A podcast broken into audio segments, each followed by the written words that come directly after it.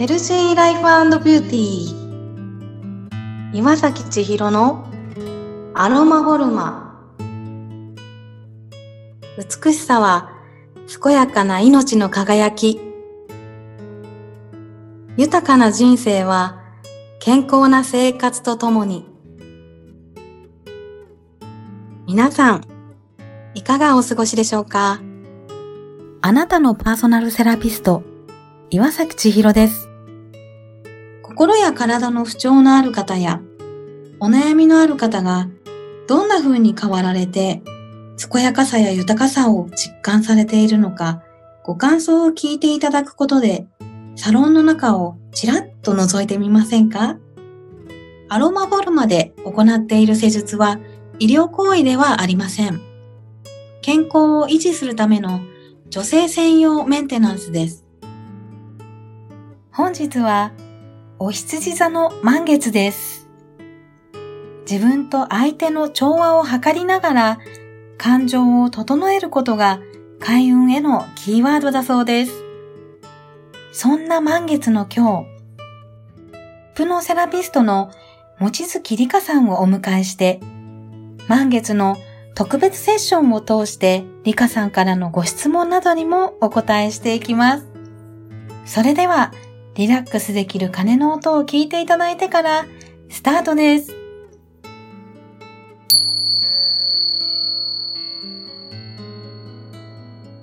理香さんは、はい、ヒプノセラピストさんでいらっしゃって、はい、そうです。実は著名人の方も、いろんな方がですね、ご相談に行かれてるっていうふうに伺っていますけれども、ヒプノセラピーっていうと、リスナーさん、皆さん、聞き慣れない方もいらっしゃると思うんですけれども。そうなんですよね。はい。なかなか、はい。なかなか日本でも、うん、はい。ヒプノセラピーっていうと、うん何それっていう感じで、まだまだもう本当にこれから浸透していったらいいな、広がっていったらいいなって思ってる部分なんですけど、人の、わかりやすく言うと、人の無意識に関わるセラピーなんですね。例えば一般的に知られてるところですと、例えば過去性対抗とか、前世療法とか、それからアスリートでしたら、パフォーマンスを向上させるためにイメージを使って、いただくっていうセラピーをさせていただいてます。はい。すごいですね。イメージを上げていくことで成功したりとか。そうですね。モチベーションとか、それから、マイナス面で言うと、トラウマの解消とか、人の思い込みを変えるだとか、思考を転換することができるんですね。そうなんですね。はい理香さんは、クライアントさんのお話を丁寧に聞かれたりですとか、カウンセリングをされるようなお仕事であるかと思いますけれども、今日は理香さんから私、岩崎千尋にご質問をいただけるとのことで、理香さん、どうぞよろしくお願いいたします。いつもサロンにお伺いするときに、千尋先生が本当にサロン作り、環境作り、を完璧になさっていて、とっても衛生面も気をつけてくださっていて、その上でお迎えしていただけることってすごくありがたいなと思ってるんですけど、なんか例えば、サロンについてはどういうことをすごく大切にしてらっしゃるんですか？サロンにはですね、ここのアロマフォルマに来ていただいた時点で、健康美容、あとはやっぱり癒しの場所でもありたいっていうのはありますよね。その方に合わせた、お悩みに合わせたアロマを炊いたりですとか。そうですね。はい。前にいる人の喜ぶことを真剣に考えて出し惜しみしないっていうことと、せっかくお越しいただいているので、体のケアだけじゃなくて、やっぱりここに来ることで、新鮮なアロマを吸って、自分に優しくなれる。人にも優しくなれる。その状態で帰っていただけるように、トータルで喜んでいただけるように努めてます。その意味でも、今、ウィズコロナの時代ですので、お掃除が特に丁寧に、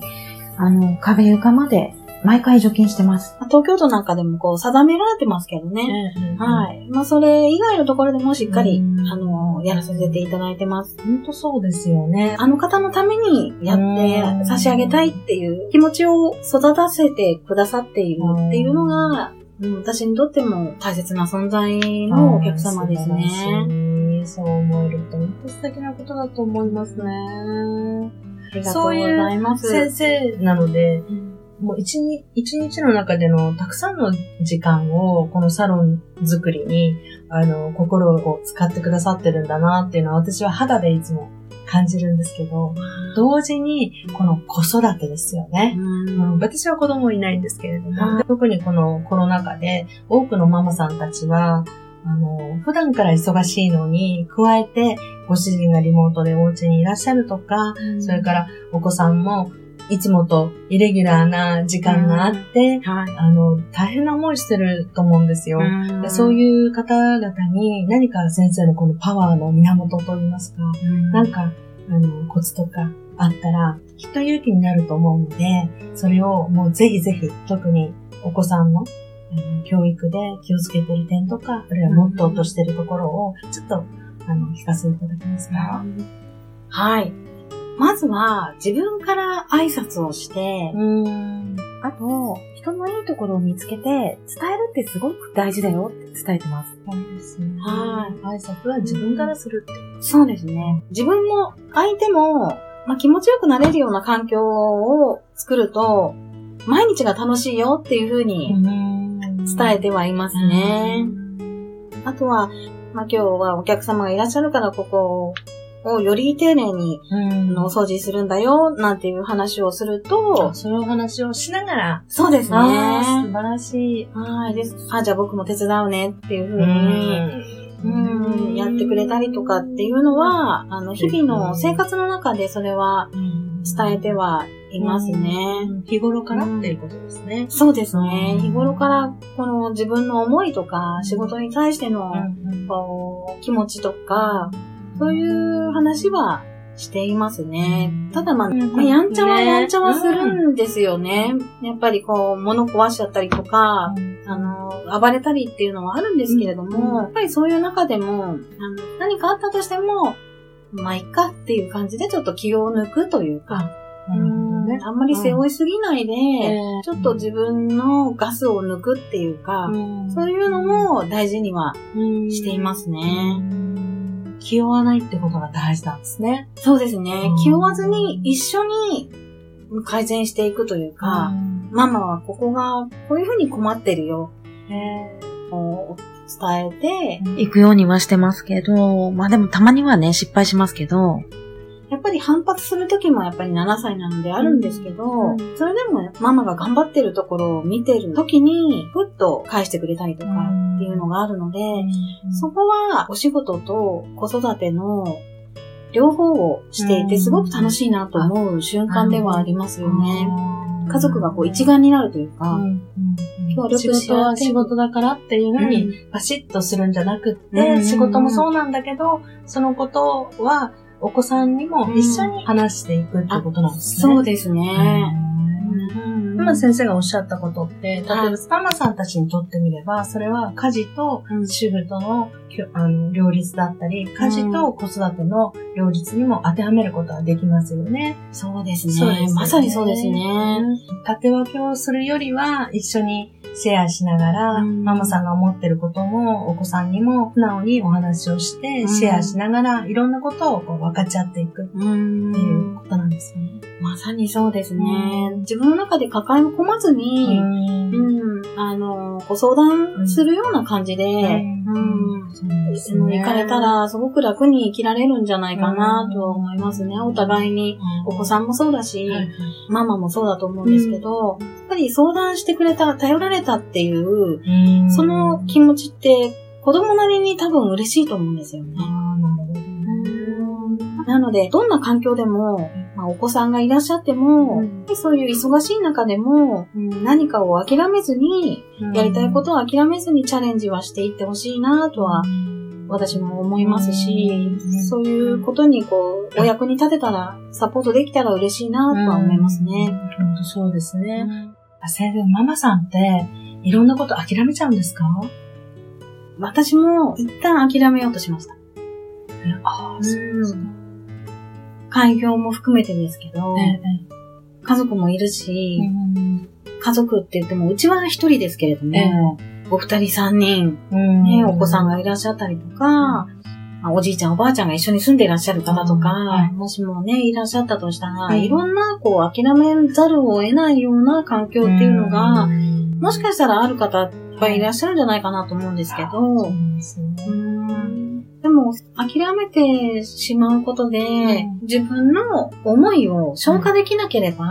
うんはい、ずっとそのうつうつしたとした状態っていうのが続いてしまったりとか、うん、それこそ誰かのせいにしてしまったりっていうのが、うん、あると思いますので、息子の生活というか、やってることを見ていて思うのが、もうとにかく当たって砕けろじゃないですけど、もうやってみる。とにかく形にするところまでは難しくても、自分の思いを紙に書いてみたりとか、チャレンジしてみたいことを紙に書いてみたり、ちょっとずつこう、動き出せるように、諦めずに、やっていただくと、また人生が、楽しく子供のために生きるとか、旦那さんのために生きるとか、誰かのために生きるんじゃなくて、自分のためにどうか生きてほしい、時間を使ってほしいっていうふうには思いますね。そこは大事なんですね。そうですね。諦めないために、まず行動ができるために、体が元気でいることっていうことが大事だっていうことですね。そうですね。そこを先生は応援したいんですね。そうですね。エステサロンでは、体のことだけ本当はやってればいいのかもしれないんですけど、何かやりたいなっていうお客様がいらっしゃった時には、私も全力で協力をしたいなと思います。いろんなアイデアだったりとか。心強いですね。嬉しいです。できているね。心強いと思いますよ。同じようなご苦労を実は感じていらっしゃったりだとか、そういう方にとっては本当に心強くって、いろんなお話を安心してね、先生に聞いていただいて、また体を整えて、もう諦めない人生をね、元気に過ごしていただくのには、本当に先生のその応援したいっていうパワーがね、私は今、ひしひしと、私は子供いないんですけれども、感じていて、で、私もう一つお願いがあるんですよ。はい。そんなね、ご苦労を抱えながらも頑張っておられるママさんたちに、何か例えば簡単に、先生みたいなプロじゃなくっても、チェックできる、ケアができるようなことが、もしあれば、特別に今日一つでいいので、ワンポイント教えてもらえませんか？はい。じゃあぜひですね、ストレスチェックのですね、ワンポイントは、まず、皆さん耳を触ってもらいたいんですよ。両耳ですか？そうですね、両耳を触っていただいて、どこか冷たいところがあったり、硬くなっているところがあったりとか、ありますあります。ありますか？はい、あります。そういう場合って、自律神経が乱れてる可能性があります。耳のケアによって自律神経の乱れを緩和させることが期待できまして、YouTube の動画で見ながら行っていただけるように動画をアップさせていただきますので、アロマホルンはセルフケア耳のような感じで検索をしてみていただいてやってみてください。今、リカさんには別途お伝えをさせていただいてやってみてもらっていますけれども、リカさんいかがですか？ちょっと暖かくなってきました。そうなんですよ。効果をすぐに感じられますね。そうですね。自分でできますしね。そうなんです。耳を刺激することで脳骨髄液の流れもですね、良くなると言われてますので、体全体の流れっていうのも改善されたり、天候による頭痛なんかも改善されることがありますので、ぜひ続けてやってみていただけたらなと思いますね。やっぱりママさんっていう仕事って、本当に忙しい体力勝負のお仕事だと思いますので。多岐にわたりますよね。そうなんですよね。で、それプラスお仕事を持っていらっしゃるママさんたちは、もう本当に毎日が戦争なんて皆さん言いますけど、やっぱり日々こう乗り越えていくには、精神的にこう、いっかって思える状態を、作るっていうことがとっても大事かな。いい意味でもね。そうです、そうです。しょうがないっていうね、いっかっていうね、肩の荷をぽっとこう、しょうがないうちに下ろせるような感じですか？そうです、そうです。本当に、